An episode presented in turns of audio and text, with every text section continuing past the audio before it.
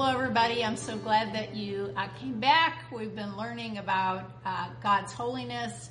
We've been uh, in this uh, series t- titled Holy, Holy, Holy, and this is part three. And in part one, we talked about how holy God is, how scripture emphasizes this over and over and over again. And part two, which was last week, um, we talked about how those who repent of their sins and put their faith in Jesus Christ as their Lord and Savior and are made holy by the blood of Jesus. So today we're going to see that in addition to the gift that God has given us in making us holy, we are told by God to live holy. So again, what does it mean to be holy and how does it apply to us? It means morally blameless, uh, distinct from the common or profane. It is to be clean, to be pure, to be consecrated to God, set apart for God's purposes, character that is totally good and entirely without evil, separate from all that is sinful, it's upright and free from idolatry. So God expects us to live holy, morally clean, pure lives set apart for his purposes. D.L. Moody said, A holy life will produce the deepest impression. Lighthouses blow no horns, they only shine. So we want to be a light for the Lord. The, uh, Jesus calls us the light of the world, and we want to shine for him. And did you know that there's more to holiness than just obeying a set of rules and regulations? The Pharisees, who were religious people in Jesus' day, did that. They were extremely careful about following every part of God's law. But Jesus called them blind guides, fools, whitewashed tombs full of dead man's bones, serpents, a generation of vipers. He called them hypocrites. Paul said in Romans 10:13, "For they being ignorant of God's righteousness and going about to establish their own righteousness, have submitted them have not submitted themselves to the righteousness of God." So the Pharisees were trying to make themselves right before God and they failed miserably. Jesus talked about the character of the Pharisees are the religious leaders in the parable about the Good Samaritan. He said two very religious people just passed by a man who had been robbed and beaten and did nothing. Jesus also told the story in Luke 18 of two men praying. One was a Pharisee. He was very self-righteous and proud of all the religious things he had done. The other person was humble, aware of his need of God's mercy and forgiveness. Jesus said in Luke 18:14, he said, I tell you, this sinner, not the Pharisee, returned home justified before God. For those who exalt themselves will be humbled, and those who humble themselves will be exalted. Did you know that there's two extremes with Christians when it comes to holiness? Similar to the Pharisees, uh, the first first type of extreme is you do everything right on the outside. You're perfect where and when people can see you but your heart is prideful and judgmental. These Christians are like the Pharisees, who Jesus talked about. We already discovered some names that Jesus used to describe the Pharisees, that type of person. We wouldn't want to be like them.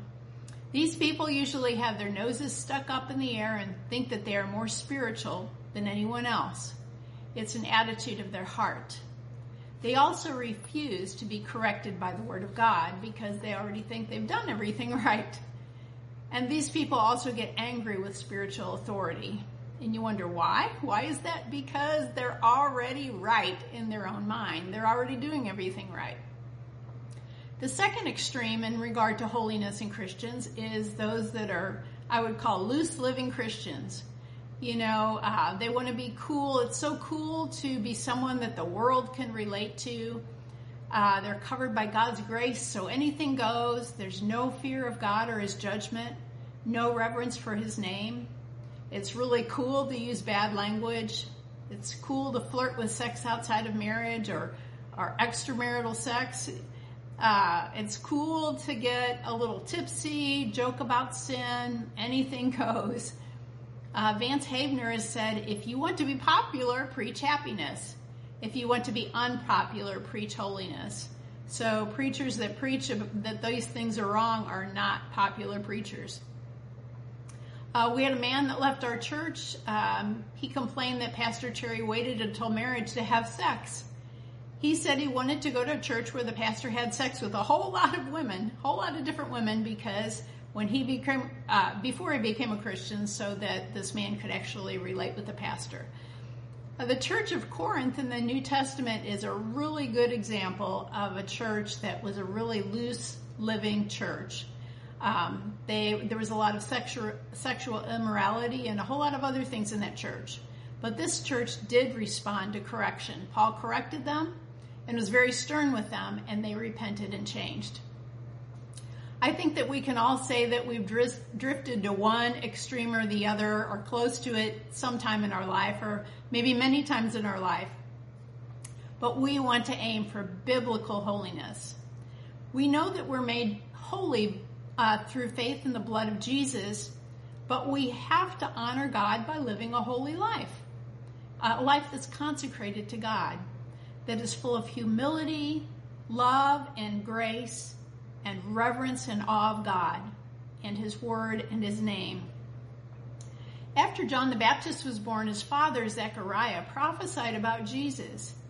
In uh, the NLT version in Luke 1 69, Luke 1 69, Zechariah prophesied, he said, He has sent us a mighty Savior from the royal line of his servant David. And then in verse 74, we have been rescued from our enemies so we can serve God without fear, in holiness and righteousness for as long as we live. So our our uh, the plan for our life that God has set out for us is to live holy. Now we're going to read some scriptures from the New Testament about living a holy life. As we read these scriptures, remember we can never live holy enough to achieve salvation.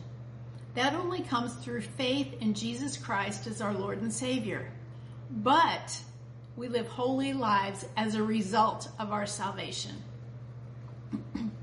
In 1 Corinthians 6, verse 18, 1 Corinthians 6:18, it says, Flee from sexual immorality.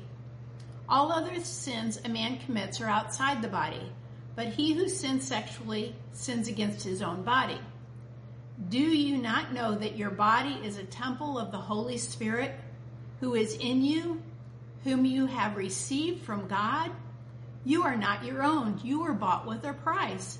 Therefore, honor God with your body. Did you know that your body is a temple of the Holy Spirit? That in and of itself consecrates your body unto God for service, for, for good things. So just to be mindful that the Holy Spirit is on the inside of you and that you're a holy temple for God and that any place you go, God is going with you. He's on the inside of you. Helps us to be mindful of the necessity of living holy for the Lord. In 2 Corinthians 7 1, 2 Corinthians 7 1, it says, Since we have these promises, dear friends, let us purify ourselves from everything that contaminates the body and soul, perfecting holiness out of reverence for God. So because we reverence God, we are going to purify ourselves. We're going to perfect holiness in the way that we walk. Ephesians 4:22 says, "You were taught with regard to the former way of life to put off your old self." So in other words, the things that you used to do when you became a Christian, you're supposed to put all those off. Put off your old self, which is being corrupted by its deceitful desires, to be made new in the attitude of your minds, and put on the new self, created to be like God in true righteousness and holiness. Did you know there was so much in the New Testament about holy, holiness and holy living? In 1 Thessalonians 2, verse 10, 1 Thessalonians 2, verse 10, it says, You are witnesses, and, and so is God, of how holy, righteous, and blameless we were among you who believed. So Paul's talking about himself that when he was uh, with the Thessalonians that he lived a holy and a righteous and a blameless life. Verse 11, For you know that we dealt with each of you as a father deals with his own children, encouraging, comforting, and urging you to live lives worthy of God. In other words, holy lives. Uh, God who calls you into his kingdom and glory. And then he goes on to say in 1 Thessalonians 4, verse 3, 1 Thessalonians 4, verse 3, it is God's will that you should be sanctified. And we read that many times that sanctified means set apart, means holy, be, means consecrated unto God. So uh, we could say it is God's will that you should be holy, that you should avoid sexual immorality, that each of you should learn to control his own body in a way that is holy and honorable, not in passionate lust like the heathen who did not know God, and that and that matter in and that in this matter no one should uh, should wrong his brother or take advantage of him. See, walking in holiness includes walking in love. For God did not call us to be impure, but to live a holy life. Therefore, he who rejects this instruction does not reject man, but God, who gives you his Holy Spirit. So God called us to live lives that were holy, not impure. In 1 Peter 1, verse 13, 1 Peter, Peter 1, 13, it says, Therefore, prepare your minds for action. Be self-controlled. Set your hope fully on the grace to be given you when Jesus Christ is revealed. As obedient children, do not conform to the evil desires you had when you lived in ignorance. But just as he who called you is holy, so be holy in all you do. For it is written, Be holy, because I am holy. Those are really strong words from the Lord. He expects us to live holy lives. In 2 Peter 3, verse 11, he's talking about the end times. And it says in verse 11, since everything will be destroyed in this way, what kind of people ought you to be? You ought to live holy and godly lives as you look forward to the day of God and speed its coming. In Hebrews 12, verse 14, Hebrews 12, 14, it says, make every effort to live with, live in peace with all men and to be holy. Without holiness, no one will see the Lord. See to it that no one misses the grace of God and that no bitter root grows up to cause trouble and defile many. So God wants us to live holy. We can see that we have a responsibility. There's so many more scriptures like this in the New Testament, but we have a responsibility to live a holy life. So some of the things that, that I read were that we need to purify ourselves. We need to put off our old self. We need to live lives worthy of God. We need to be sanctified.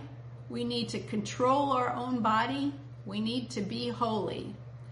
And something that I've noticed is, is kind of Christians sometimes like to set their own moral compass, uh, set their own rules and regulations or, or what they think is okay and what they think is not okay. But the only thing that should set our moral compass is the Lord. It shouldn't be the people that we hang around with. It shouldn't be our family. It shouldn't be our workplace. It shouldn't be a preacher. It shouldn't be a teacher unless he's teaching the Word of God. God's Word should set our moral compass. We cannot have God's Word as our moral compass if we don't know His Word. You would be amazed if you look how many lists of sins there are in the New Testament that Christians should stay away from, that Christians really actually uh, approve of in this day and age.